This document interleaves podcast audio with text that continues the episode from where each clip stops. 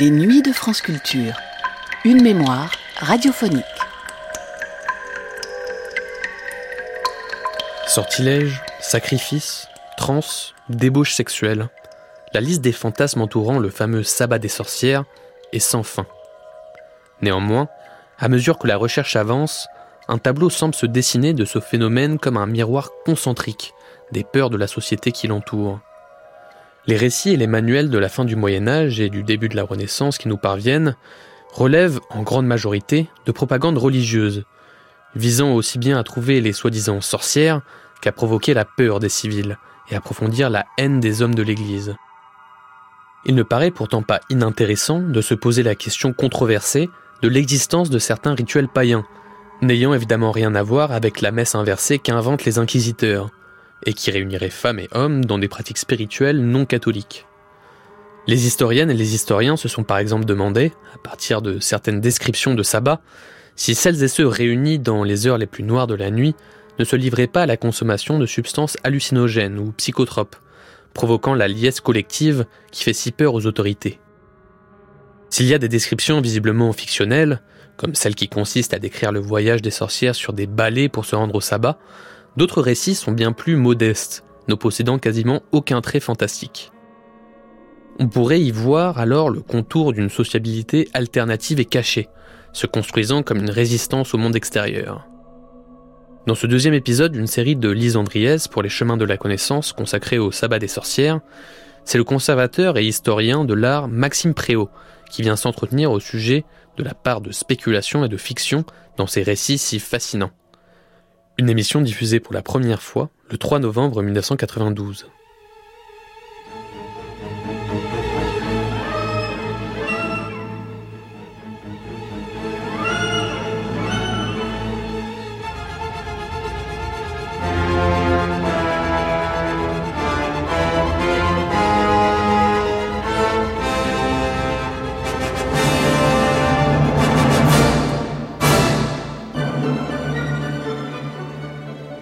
Représentez-vous sur une grande lande, et souvent près d'un vieux dolmen celtique, à la lisière d'un bois, une scène double.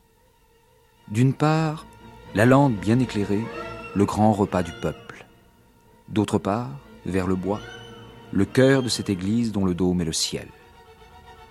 Entre les deux, des feux résineux à flammes jaunes et de rouges brasiers, une vapeur fantastique. Au fond, la sorcière dressait son Satan, un grand Satan de bois noir et velu. Par les cornes et le bouc qui était près de lui, il eût été Bacchus, mais par les attributs virils, c'était Pan et Priape. Ténébreuse figure que chacun voyait autrement, les uns n'y trouvaient que terreur, les autres étaient émus de la fierté mélancolique où semblait absorber l'éternel exilé. La fiancée du diable ne peut être un enfant. Il lui faut bien trente ans, la figure de Médée, la beauté des douleurs, l'œil profond, tragique et fiévreux, avec de grands flots de serpents descendant au hasard. Je parle d'un torrent de noir, d'indomptables cheveux. Peut-être par-dessus la couronne de verveine, le lierre des tombes, les violettes de la mort.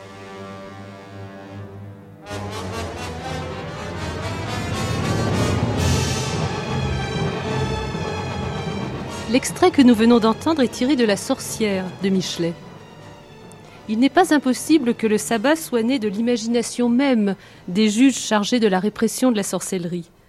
Ce sont eux, en tout cas, qui, en répandant par écrit les comptes rendus des interrogatoires, ont fixé le rituel sabbatique et l'ont définitivement assimilé à un culte démoniaque. Voilà pourquoi les témoignages se ressemblent d'un pays à l'autre, comme si, dans l'Europe des XVIe et XVIIe siècles, se dessinaient les contours d'une sorte de géographie sorcière, avec ses points de rassemblement, comme le noyer magique de Bénévent en Italie et les monts du Blocksberg, où se réunissent des milliers de personnes pendant la nuit de Valpurgis. Les gravures également euh, codifient les différentes étapes du cérémonial. Départ pour le sabbat, confection des onguents et scènes d'anthropophagie, danse bachique, hommage à Satan, etc. C'est dans un manuscrit du XVe siècle qu'apparaissent déjà les premières sorcières sur leur balai. Il nous reste à les suivre dans leur voyage.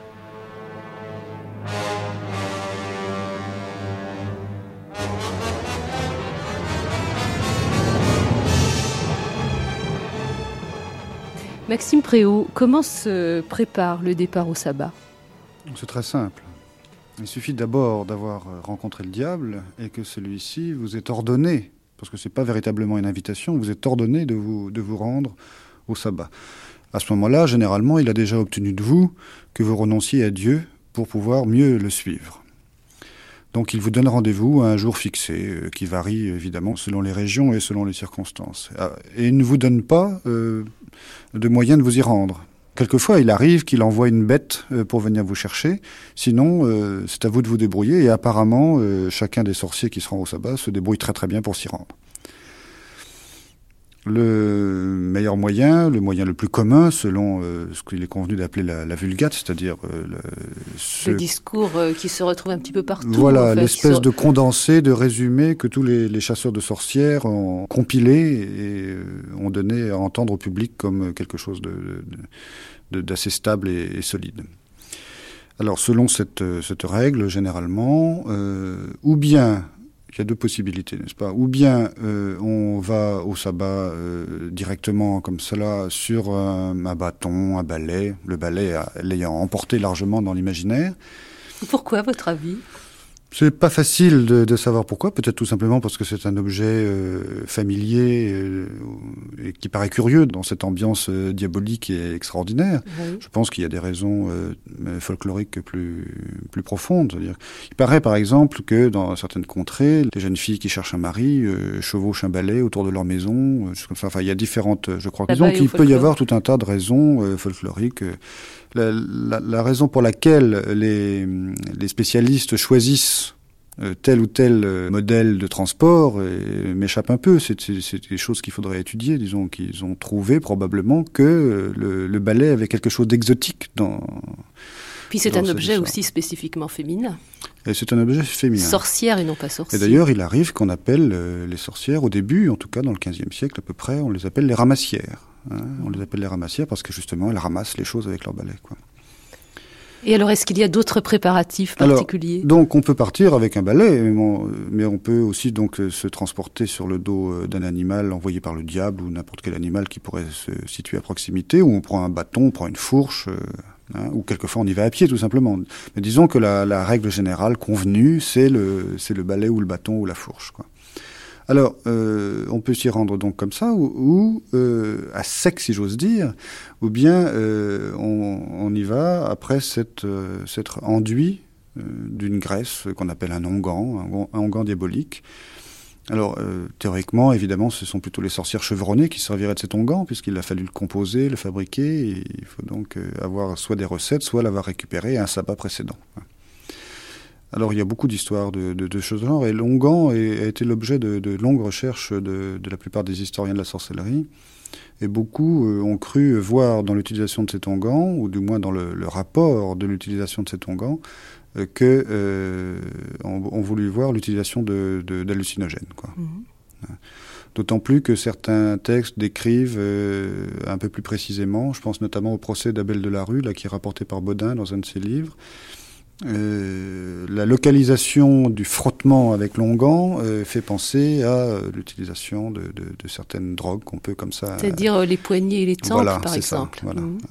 Donc ça a donné lieu alors à toute une littérature, malheureusement, qui ne fournit jamais de preuves, enfin très difficilement, sur, sur les stupéfiants, l'utilisation des stupéfiants dans le rapport avec la sorcellerie. Il me semble qu'il y a même des recettes. Jean Nino parle de certaines recettes où entre des solanés ou de l'élébore. C'est difficile d'appeler ça des recettes, hein, parce que les recettes donnent en principe des, quantités. Oui. Tandis que là, bon, il y a une espèce de fourre-tout dans laquelle on met un, tout, un tas de plantes euh, plus bizarres les unes que les autres. Oui, mais certaines avec des vertus hallucinogènes, tout à fait, certaines, sont évidentes. Des, sont des hallucinogènes ou, ou au moins des, des anesthésiants.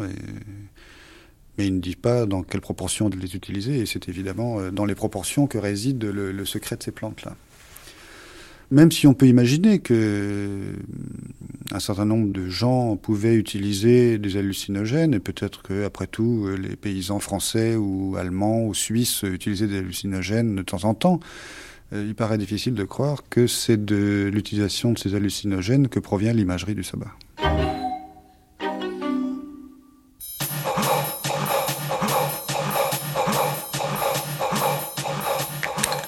Quant au transport, j'ai lu que cela se faisait après les onctions, et souvent sans onction.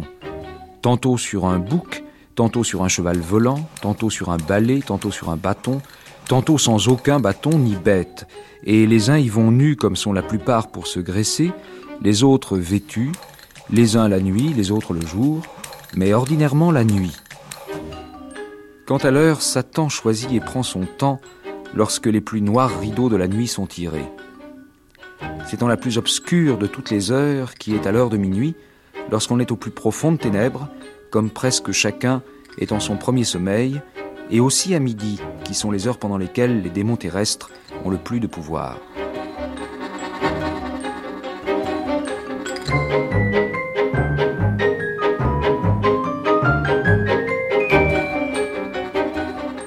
Vient d'entendre un passage de la démonomanie des sorciers de Jean Baudin et un autre du tableau de l'inconstance de Pierre Delancre. Qu'est-ce que c'est, Maxime Préau, que ces démons de l'heure de midi euh, qui permettent de penser que le sabbat ne se passe pas forcément seulement au milieu de la nuit, mais également peut-être au milieu du jour? Parler du démon de midi nous entendrait peut-être un petit peu loin. Euh, je crois que c'est vrai que le sabbat peut parfois se passer de jour, mais je crois quand même que dans la littérature euh, démonologique, c'est rarissime. Hein. La plupart du temps, quand même, ça se passe de nuit. Oui, mais les démons de midi, c'est quoi? Alors les démons de midi euh, bah, sont, sont, des démons euh, qui apparaissent à l'heure de midi, c'est-à-dire à une heure où le soleil est au zénith hein, et où, où ces personnages-là n'ont pas d'ombre, ou du moins c'est l'heure à laquelle personne n'a d'ombre. Donc le démon de midi passe inaperçu au milieu des hommes. C'est l'avantage de l'heure méridienne. Quoi. Donc euh, les sorcières sont parties sur leur balai, sur leur bâton, euh, sur d'autres euh, moyens de transport, différentes bêtes infernales. Peut-être que ce voyage est une façon de planer, vous évoquiez la drogue tout à l'heure, ou en tout cas des substances hallucinogènes. Nous voici arrivés au sabbat. Que se passe-t-il? Alors, d'abord, il a fallu voyager. le voyage peut avoir, eu, avoir été très long. Quelquefois, enfin, les, sorcières prétendent avoir voyagé à des milliers de lieues. Hein. Euh, ce qui justifie le moyen de transport, enfin, ou en tout cas que le transport se fasse par air. Euh, mais évidemment, quelquefois, ça peut se passer juste à côté. Disons qu'en général, le sabbat donc se, se, tient dans un lieu écarté, euh, ce qu'on appelait les déserts autrefois. C'est pas le Sahara nécessairement, ça peut être simplement la campagne euh, inhabitée, et euh, se tient généralement de nuit, donc dans des endroits reculés où la plupart du temps les, gens ne risquent pas de tomber par hasard. Hein. Alors, à partir de là, on entre dans un cycle qui ressemble beaucoup à celui de la messe euh, catholique, euh, sauf qu'il se produit à l'envers. Hein. C'est-à-dire qu'on va avoir la cérémonie la plus haute euh, de la messe à l'envers, qui est l'hommage au diable. C'est la première chose, en, quelque sorte, qu'on demande aux sorciers, c'est de rendre hommage à leur maître. Alors, hommage, c'est l'équivalent de la communion, si vous voulez. C'est-à-dire messe à l'envers, sur le plan chronologique aussi bien que sur le plan de la version non, des non, symboles. non, non, non, ça, euh, c'est la, la, chronologie de, de, des cérémonies importe peu, si vous voulez. Il n'y a pas un véritable ordre. Euh, enfin, en tout cas, il est difficile à déterminer. Euh, l'hommage au diable peut se faire au tout début, peut se faire à, à, la fin. Généralement, il se fait plutôt assez tôt. C'est la première opération euh, véritablement importante parce qu'elle indique, comme le terme d'hommage d'ailleurs l'indique, elle indique que les, les, les sorciers qui sont là font soumission au diable. Et c'est en cela qu'ils sont d'ailleurs contreviennent à la loi, dans la mesure à la loi chrétienne, et ils commettent le crime de lèse-majesté divine parce qu'ils se soumettent à la créature. Hein.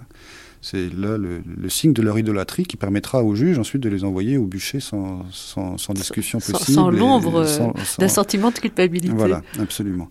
Donc, euh, alors cet hommage euh, consiste en fait à, euh, au, à un baiser de paix, si vous voulez, mais un baiser de paix qui se fait sur le derrière du diable. Alors, il a lui-même a une forme euh, qui peut être extrêmement variée, mais disons que la vulgate, c'est le bouc. Hein. Et ce bouc présente son postérieur euh, naturellement puants, sales, crasseux, etc., aux sorciers qui viennent euh, une chandelle noire à la main. Alors, soit elle est de couleur noire, soit elle répand une lumière opaque, obscure, si vous voulez. On travaille dans l'oxymore, là, Mhm. avec euh, le, le diable. Lumière inverse, elle aussi. C'est ça, oui, Mhm. tout à fait. Et on vient euh, baiser le diable sur ses parties de derrière. Alors certains disent qu'il avait un visage sur les parties de derrière, etc. Bon. Et ça donne d'ailleurs des motifs intéressants dans l'iconographie. Alors ça, c'est la, la cérémonie, disons, la plus, la plus importante. hein. Pas nécessairement la plus spectaculaire, elle est d'ailleurs pas, elle est assez rarement représentée dans les- dans l'iconographie. hein.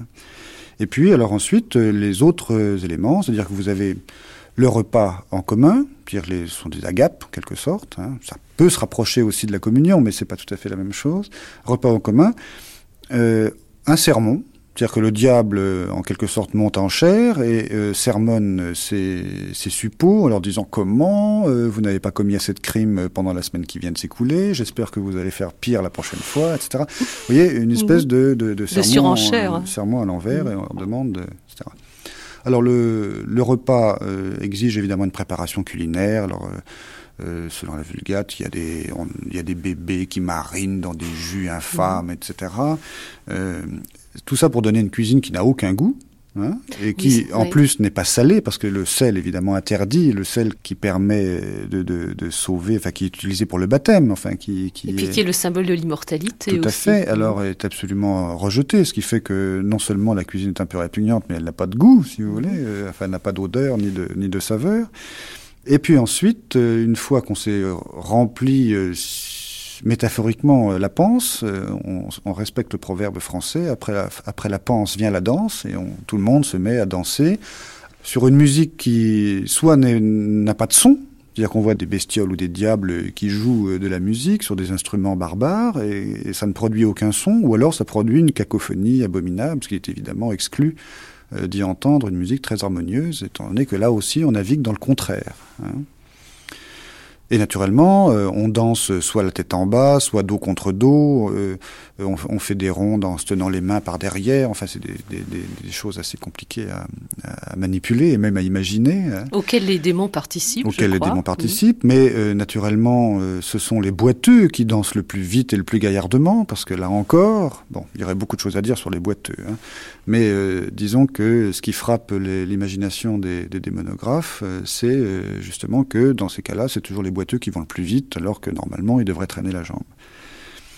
Et euh, une fois que tout le monde est un petit peu fatigué et excité en même temps par la danse, eh bien, on se livre à une copulation générale, euh, le diable prenant évidemment euh, la première part et donnant l'exemple en se jetant sur les vieilles sorcières qui passent et en euh, pratiquant avec elles des actes amoureux plus ou moins contre nature, parce que normalement, il faudrait effectivement que ce soit contre nature. Alors, inceste, sodomie, etc., tout y passe, si vous voulez, de, façon à montrer le caractère parfaitement répugnant de ces cérémonies auxquelles la France profonde ou le, le pays profond se livre euh, quand il est euh, comme ça soumis à l'autorité de Satan.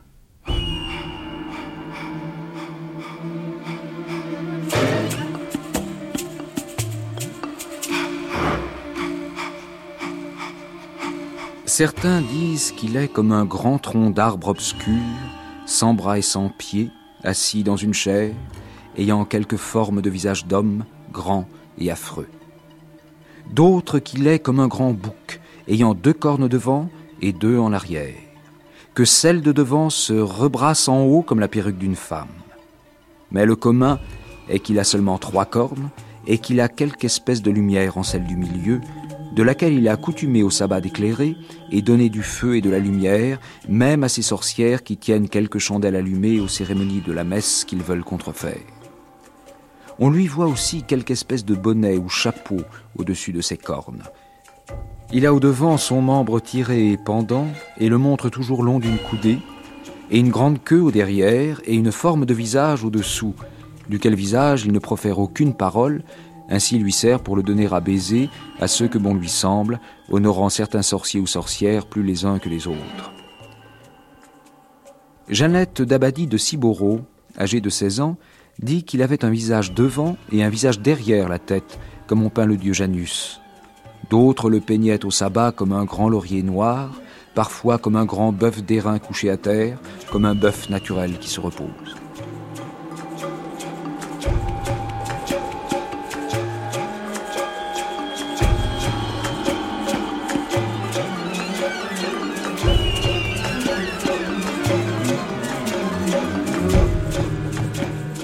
Maxime Préau, j'aimerais qu'on revienne sur les lieux du sabbat. Est-ce qu'il existe des lieux privilégiés? Vous avez parlé des déserts.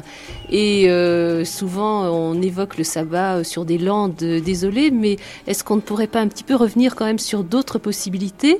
Et puis, je voudrais qu'on euh, reparle aussi euh, d'une cérémonie qui souvent prend place dans certains textes de sorcellerie à la fin euh, du sabbat, c'est-à-dire la messe noire Le, premier, les, lieux, euh, il est évident que chaque euh, région, chaque petite région même, chaque je dirais pas chaque département, mais chaque village quasiment aurait son endroit privilégié pour éventuellement se rendre au sabbat. Donc il y a des lieux extrêmement célèbres, tout l'Occident, comme le Blocksberg en Allemagne ou des choses comme ça.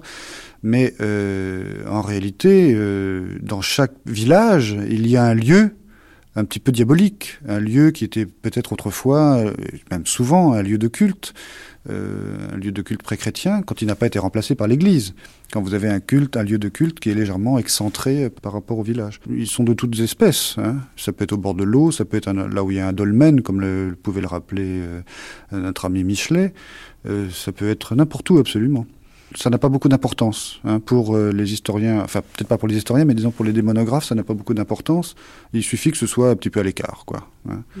Ils ne font pas toujours le rapprochement justement avec les cultes pré-chrétiens.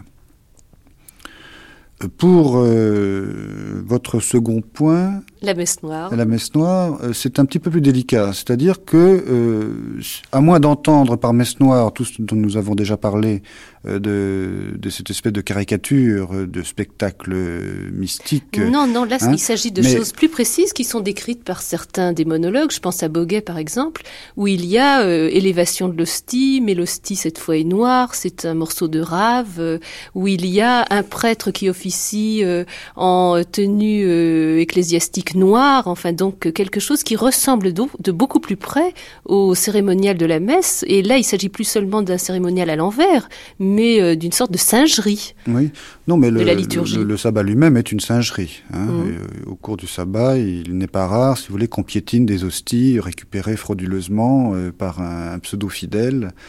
Bon.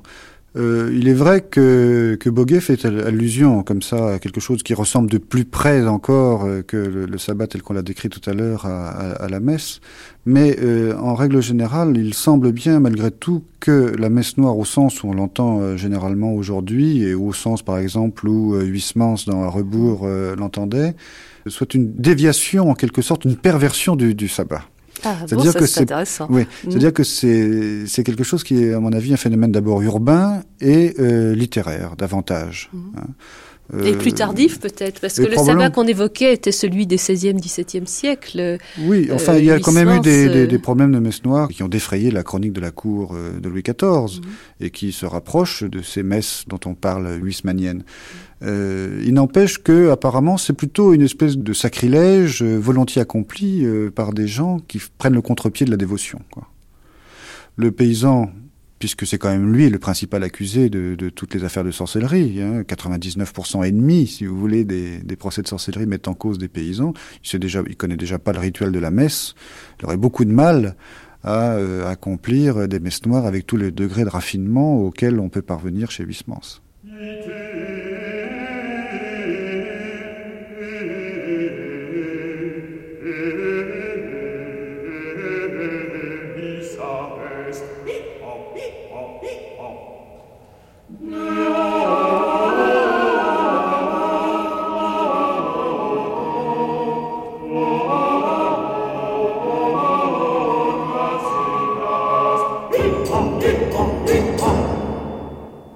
On a entendu tout à l'heure donc un passage décrivant Satan euh, dans toutes ses métamorphoses. Vous avez évoqué cette sorte de discours presque convenu ou fixé à propos du sabbat, cette vulgate. Est-ce qu'on pourrait maintenant évoquer diverses variantes euh, qu'on pourrait euh, trouver par exemple dans les estampes que vous connaissez bien, les estampes représentant des scènes de sabbat et des scènes de sorcellerie, ou euh, dans de toute autre source qui sont tout simplement les archives locales, les procès de sorcellerie qui ont pu avoir lieu un petit peu partout en France ou en Europe. Alors, dans les estampes, d'abord, il n'y a pas un, un, très très grand nombre d'estampes, il y en a un certain nombre, si vous voulez. Il y a aussi des peintures, bien entendu, qui représentent des scènes de sorcellerie. L'imagination euh, varie selon les, les, auteurs, bien entendu. Euh, il, ne se, il, ne se, réfère pas toujours avec beaucoup d'exactitude et de précision euh, aux textes des, des monologues les, les, plus connus. Peut-être des informations, en tout cas des, des, des, variations par rapport à ce qui est écrit dans, dans les textes je ne pense pas qu'eux-mêmes aient épluché les archives, si vous voulez. Donc, ils sont quand même les représentants d'une tradition orale, vraisemblablement, qui échappe, euh, ou qui a échappé plus ou moins volontairement, on pourrait dire, aux démonologues.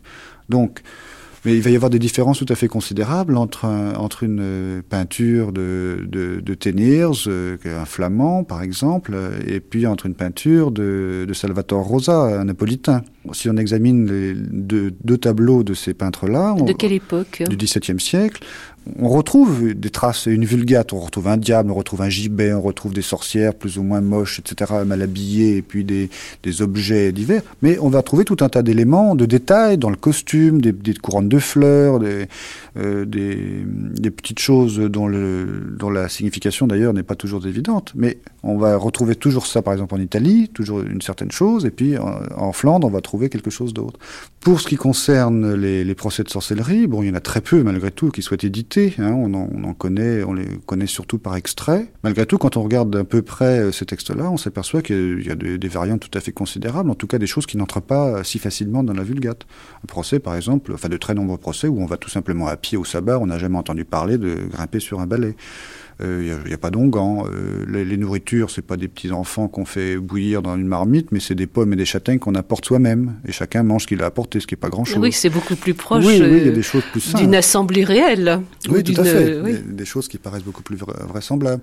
Il y a tout un tas d'allusions, par exemple, à des choses un petit peu plus populaires, des spectacles populaires. Il y, en a un, il y a un procès, par exemple, où on part du bœuf violet. Mmh. Alors le, le scribe, le, le, greffier transcrit bœuf violet en pensant que c'est la couleur. Mmh. En réalité, il s'agit du bœuf violet, c'est-à-dire qu'un un, un bœuf gras qu'on accompagne au son de la viole. Alors vous avez des tas de choses comme ça, des décalages qui se produisent, qui sont tout à fait intéressants. Puis alors vous avez les artistes, euh, pour revenir aux artistes, qui euh, sont un peu en panne d'imagination et qui se contentent tout simplement euh, en décrivant un sabbat qui se déroule, euh, je sais pas moi, dans le Massif central, pour prendre un exemple euh, qui n'existe pas en réalité, euh, qui va s'inspirer d'une gravure publiée en Flandre euh, un demi-siècle auparavant. Oui, c'est-à-dire que les graveurs ont procédé un petit peu comme euh, les, les, spécialistes de démonologie, les démonologues, ils se sont un peu copiés les uns les autres. Ils se copient les uns les autres parce que finalement le, la chose leur échappe, parce que c'est assez difficile malgré tout de, de prendre son chevalet, d'aller à la campagne et de peindre le sabbat directement d'après nature.